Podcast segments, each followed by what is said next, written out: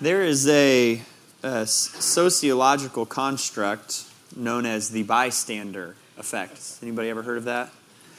The bystander effect says that if you were seated in a small coffee shop or something and it was just you and one stranger over there and they took a bite of their scone and choked on it, that you, looking around the rest of the coffee shop and realizing you're the only other person there, even if you don't know how to do the Heimlich maneuver or how to properly uh, go about assisting them in the midst of their choking, you would try something in order to help them. You'd run over there and smack them on the back a few times, or you would do something in order to try to help them.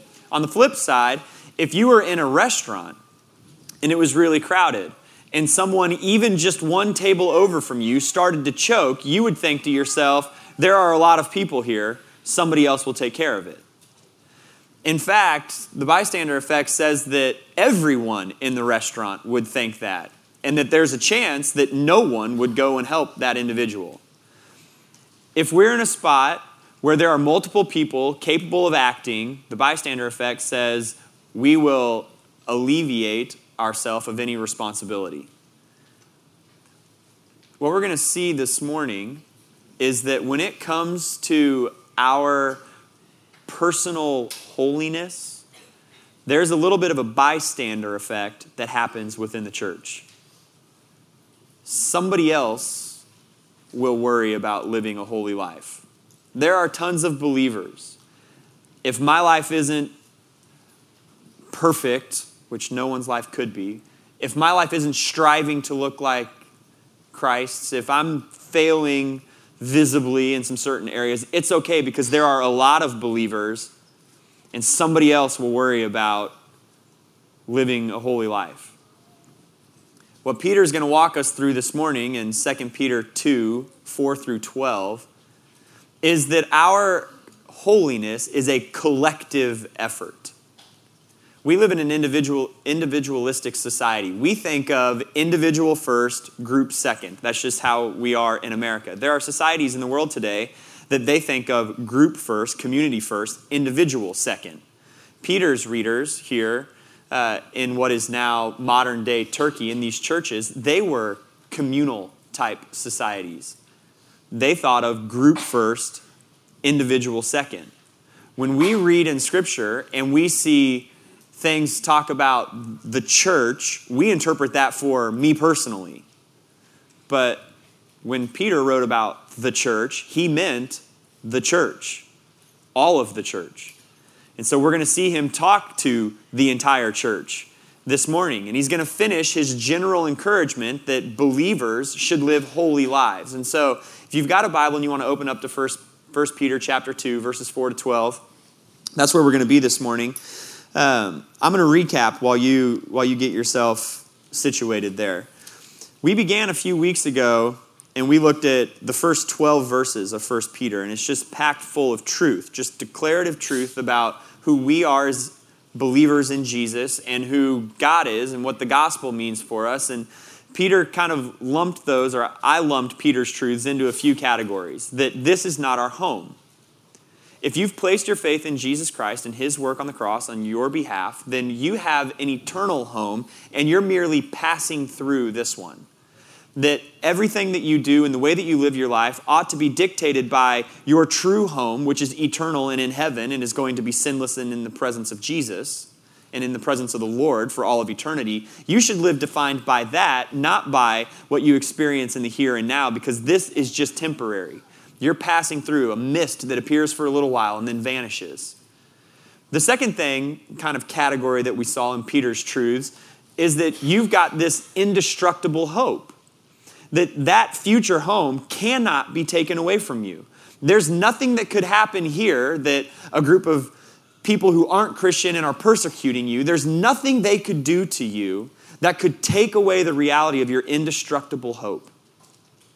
And Peter says, But suffering may come, persecution may come. People might not understand you, they may treat you poorly because you're a believer, and that's okay because it's just temporary. And God wants to use it to sanctify you. He's got a purpose for it. And then that over all of that, we need to remember that our Savior has come and that our faith rests on Him and He's coming back again. And when he comes back again, we're going to go and we're going to be with him forever. And those truths set as the foundation for everything that Peter says going forward. And so, this first discussion that he has, beginning in 1 Peter 1, verse 13, through what we're going to look at today, 1 Peter 2, verse 12, is all about holiness and this general encouragement to believers to live holy lives. And he gave motivation for that, that you've got a relationship with a loving Father, that you should have reverent fear of an impartial judge, and that you should have an appropriate understanding and appreciation for the cost of redemption that Christ paid for you on the cross. And then he offered a picture of that. That as we grow in our holiness, that should play itself out in visible love, self sacrificing kind of love for brothers and sisters within the church. And that the Word, Scripture, the Bible, gives us this enduring picture of what our holiness should look like. Should look like. And then today he's going to offer two more encouragement kind of truths that you can just stand on and rest on and know for your entire life. And then he's going to give a final encouragement in 1 Peter 2 11 and 12 that's going to kind of launch us into the, the next portion of Peter's letter. And so, the first truth there this morning that we're going to see is that the church is a holy temple and Jesus is the cornerstone. The first, let's look at uh, 1 Peter 2, verses 4 to 8. It says this. As you come to him, a living stone, rejected by men, but in the sight of God, chosen and precious, you yourselves, like living stones, are being built up as a spiritual house, to be a holy priesthood, to offer spiritual sacrifices acceptable to God through Jesus Christ. For it stands in Scripture Behold, I am laying in Zion a stone, a cornerstone, chosen and precious, and whoever believes in him will not be put to shame. So the honor is for you who believe, but for those who do not believe, the stone the builders rejected has become a cornerstone, and a stone of stumbling and a rock of offense. They stumble because they disobey the word, as they were destined to do. Peter's first encouragement is that we, all of us, collectively, are a holy temple to the Lord, and that Jesus is the cornerstone of that temple. It helps today to understand a couple of Old Testament ideas. The first is the idea of the temple. The temple in Jerusalem was to be the place where the presence of God uniquely dwelt within his, his people. And the fullness of God's presence dwelled there. And it was the place where sacrifices for sin were offered and where worship was to take place. And it was centered there in Jerusalem. And everyone was to go there in order to be in the presence of the Lord. In fact, Solomon, when they built the temple and dedicated it, he gives this incredible prayer where he prays that all the nations of the earth would come to and see the temple of the Lord in Jerusalem and see and understand his goodness. The temple was the visual representation of God's presence in the world. And it was supposed to be a spot where all the nations of, of the earth from every tribe, nation, and tongue would see the goodness of God and his presence there. It was glorious, and its splendor was unlike anything that the, that the world had seen at that time, and people were supposed to be drawn to it. That's what the temple was for. And then at the beginning of the New Testament, what we have as the New Testament, Jesus is born. And now the fullness of God's presence is no longer confined within the walls of a stone building, but instead it's living and walking around among humanity then Jesus becomes, his body becomes the place where sacrifice for sin is offered. And he hangs there on the cross. And he's resurrected and he ascends into heaven, and the Spirit is sent to dwell within anyone who places their faith in him. So now that the church is the dwelling place of the Lord. We read that and we think, just me. I, in my heart, is where the Lord dwells, and that is true. But Peter makes a point here, as we're going to see, that that's collective. The church, big C, global, all the brothers and sisters in Christ, anyone who's placed their faith in Jesus, that is where the unique presence of the Lord dwells. And it is to be this light to the world. He says it this way As you come to Him, Jesus, a living stone, rejected by men, but in the sight of God, chosen and precious. He uses this temple imagery that everyone is being built together, that we're all these stones. And Jesus is the cornerstone of that, that everything else stands on. Everything else is built on top of. And he says that Jesus was rejected by men, but in the sight of God, chosen and precious. What an encouragement to persecuted believers. Here I am in my church, you know, in Cappadocia or Bithynia or wherever the case might be, and everybody in my city has rejected me, but everybody rejected Jesus too. And it didn't matter because in the sight of God, he was chosen and precious. That you could be the scorn of everyone else that you live around or work with. You could be the scorn of everyone at your school or whatever the case might be because you're living a holy lifestyle.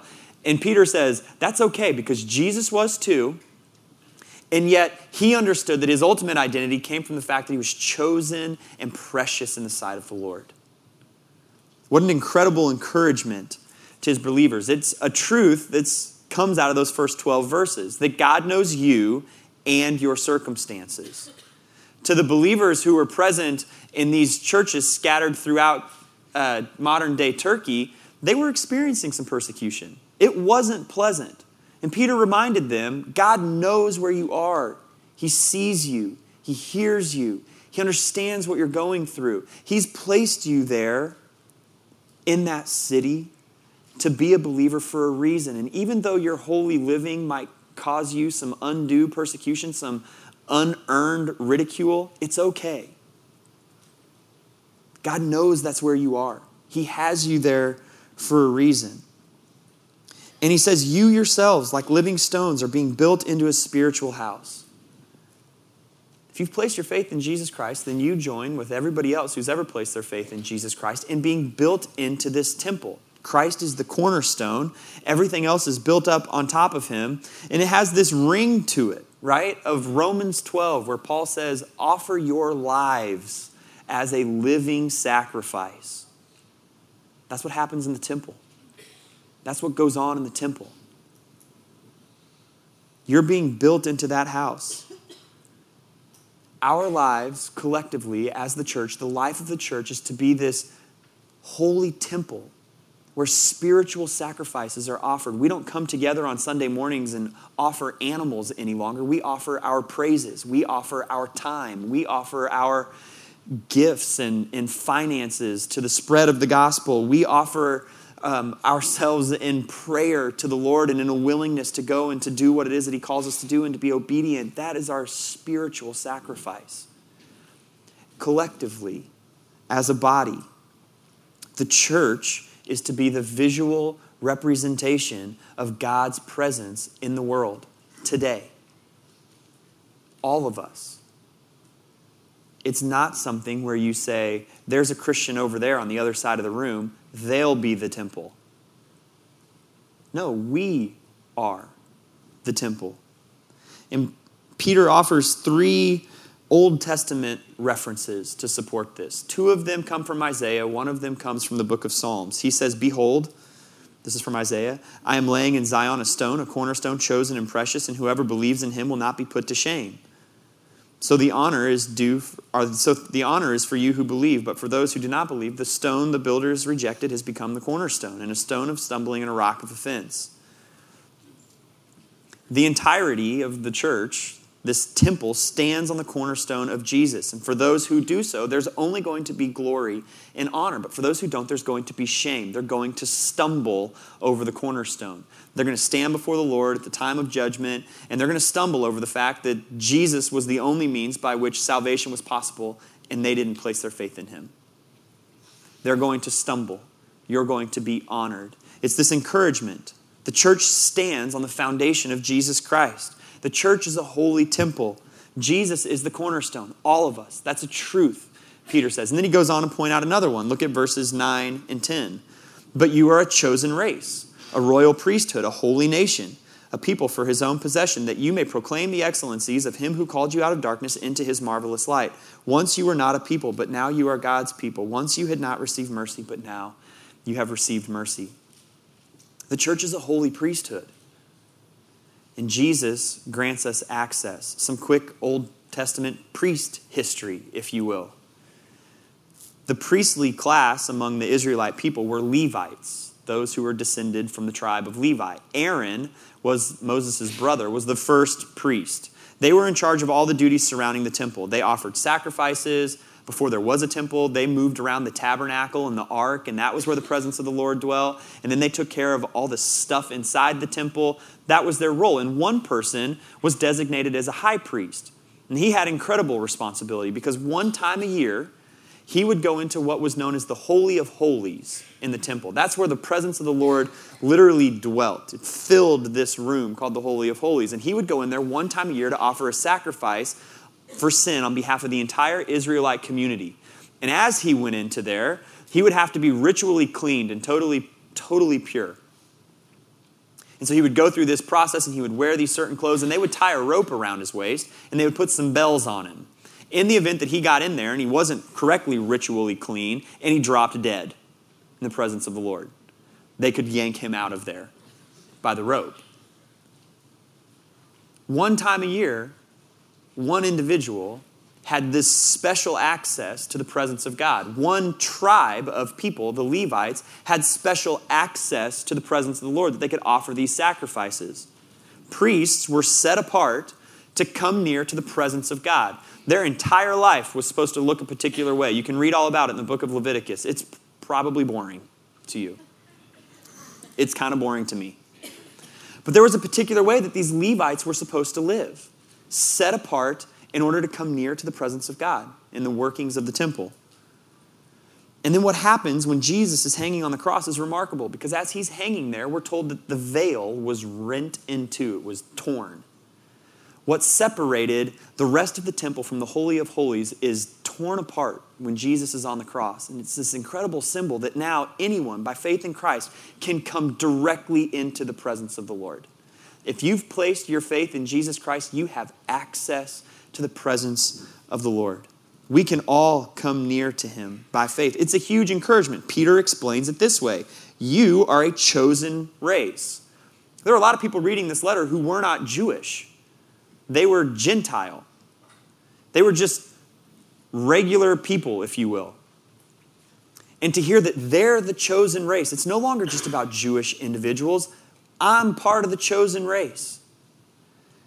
I'm part of what Peter calls the royal priesthood. So it's not just Jewish people and then priests. No, everybody. You've placed your faith in Jesus Christ, you're a part of that priesthood now. You're a holy nation set apart to display the goodness of God to the ends of the earth.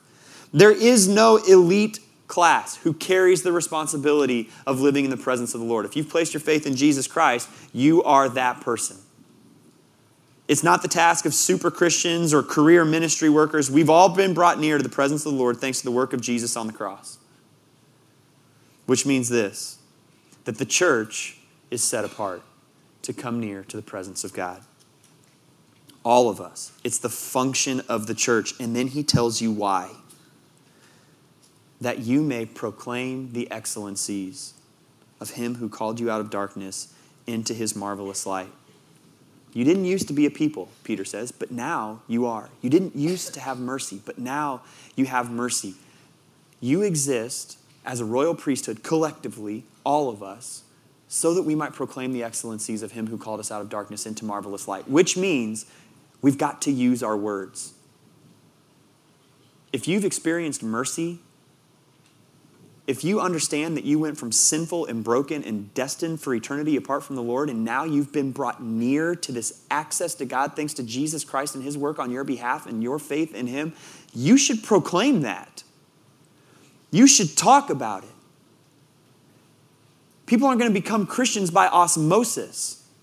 I'm a Christian, and I live by some people who aren't Christians, and they're going to become Christian. That's not the way that happens. We've got to use our words, proclaim the excellencies of him who called you out of darkness into his wonderful or into his marvelous light. Truth reminder. God is to be praised for his mercy. He is merciful. And you have tasted that. You've seen it. You've experienced it. Proclaim it. Talk to people about it. Tell them of his mercy. Talk about the gospel. If you live around someone who's not a Christian and they've got ears, proclaim his excellencies to them. Whether they listen or not is their issue. It's our job to tell of the goodness of Jesus Christ. And now, Peter offers a really strong encouragement. Verses 11 and 12 that the church, by its holiness, is light to the lost. And that Jesus is to receive the, the glory. He says, Beloved, I urge you, as sojourners and exiles, to abstain from the passions of the flesh, which wage war against your soul. Keep your conduct among the Gentiles honorable, so that when they speak against you as evildoers, they may see your good deeds and glorify God on the day of his visitation. Brothers, I urge you. It's like a loving pleading almost. Because I love you, because we're all in this thing together, I'm begging you. Go to war against the sinful desires that wage war against your soul. Fight against them. He says, as sojourners and exiles, remember, this is not your home. You're merely passing through. Don't get distracted by the rewards of this place. Instead, focus on the rewards of your eternal home. He says, abstain from the passions of the flesh. It's a daily battle, and it's not a passive exercise. I think oftentimes we fall victim to I place my faith in Jesus, and now I'm just going to drift my way into living a holy life. That's not how it works. D.A. Carson says people do not drift toward holiness. Peter says that your flesh literally wages war against you. The truth is that sinful nature does not go quietly. You've got to give some effort. If you knew that a thousand miles down the road from here, there was a huge reward and all you had to do was be the first person to drive there and get it? Would you walk out to your driveway, get in the car, and then just sit there hoping that your car drifted you a thousand miles down the road to get it? No. You'd get in your car and you would put in some effort toward it. That's what Peter is saying. Put in some effort, empowered by the Holy Spirit, given the pattern of what we see in Scripture, put in some effort to live a holy life. Why? So that even if someone outside the church wanted to say something negatively against you, they would have nothing to stand on. They could not come up with anything. And then they would glorify the Lord on the day that He returns. Give some effort. Unfortunately, it's all too easy to just give our daily allotment of energy to tons of other stuff. Instead of giving our daily allotment of energy toward that which could draw people to the goodness of Jesus Christ on their behalf. That we collectively, as a church, would be light to the lost. That we collectively would look like a holy temple. That we collectively would look like a royal priesthood. Verses 11 and 12 here in chapter 2 serve as kind of the transition point to the rest of the letter. What Peter's going to do is he's going to give some specific instructions about certain relationships and how they should look in society. How do we submit to authority? How do we live in relationship with our spouses? How do we live in the midst of suffering? What should that look like? How is our conduct honorable in those places so that people might see and glorify the Lord? But he gives this last ditch kind of pleading with his readers to use the words of your mouth, proclaim the excellencies of him who called you out of darkness into his marvelous light. Use the words of your mouth to tell people of the one who saved your soul, and then use the actions of your life to validate those words. Collectively, as a group. We're all being built into a spiritual house that shows the greatness of God to the world. We're all set apart together to draw near to his presence, and we're all collectively to be light to the lost. In Peter's words, the beauty of the church in the eyes of non believers is dependent on everyone, not just someone. It's not the bystander effect. It's not, I get it. We're all a royal priesthood. We're all a holy temple. We're all supposed to be light to the lost, which means someone else will do it. It's, we're all supposed to be that, which means I'm supposed to be that. Think back to when you were in high school or college and you did a group project, and there was Johnny who never did anything but always got the same grade you did. Super annoying. You would stand up there to do the presentation, and everybody would do their part, and you would get the grade back, and there's Johnny with his goofy smile and his A because of all the work that you put in. Unfortunately, that's not the way the world views the church. Society at large does not see a few Christians living holy lives and think to themselves, all Christians must live holy lives, and therefore God is to be praised. Instead, the church is a lot more like guilty by association. That there might be a few people who live wildly sinful lives and claim to be Christians, and then everyone outside the church looks and says, You're all hypocrites. When we fall victim to the bystander effect and think that somebody else will take up the effort required to live a holy life, what we do is, in the eyes of non believers, we show people that we're not all that holy. That there's nothing transformational in the power of Jesus Christ and his work on our behalf. That the Holy Spirit isn't actually working and moving among us. Peter says we got to flip that around and put in some efforts so that as a group, collectively, we can be light to the lost. That those who do not know the Lord would be able to glorify him on the day of his return because they have seen and heard the church, Big C, collectively, globally, live out life as a holy temple, as a royal priesthood, as brothers and sisters in Christ. That's the purpose of our holiness. That people would see the power of the gospel and be drawn to it and compelled by it. But it requires effort, it requires partnership with the Holy Spirit. It's difficult, but it's not someone else's responsibility, it's everybody's responsibility, which means this. It means that we, as brothers and sisters in Christ, should lovingly encourage one another and appropriately challenge one another it means that we, as brothers and sisters in Christ, should listen to one another when we're lovingly encouraged and challenged in the way that we're living. It means that the way that I live my life affects the way someone else views Justin Bahaj as a Christian. It means that the way Justin Bahaj lives his life as a Christian affects the way someone else sees Kurt Huber as a Christian. It means that what we do here in America as Christians has an impact on the beauty of the gospel in another country. Because we collectively, as a body, are to be light to the lost. We read that and we think to ourselves, me. And there's a part of that that's true. But the reality is that we are light to the lost. We are a holy temple. We are royal priesthood, which means that we have to fight against that bystander effect and say, no, this isn't somebody else's responsibility to take care of. It's mine for the sake of the church, for the glory of the Lord, and for the good of the gospel.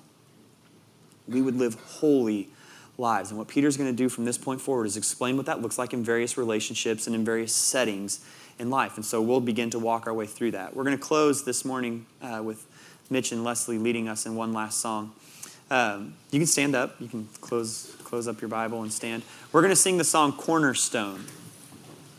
We are a holy temple and Jesus is the cornerstone. We are a royal priesthood and he has granted us access to the presence of the Lord. We are light to the lost that he would receive the glory. Christ alone, cornerstone, the weak made strong in the Savior's love. Let's sing.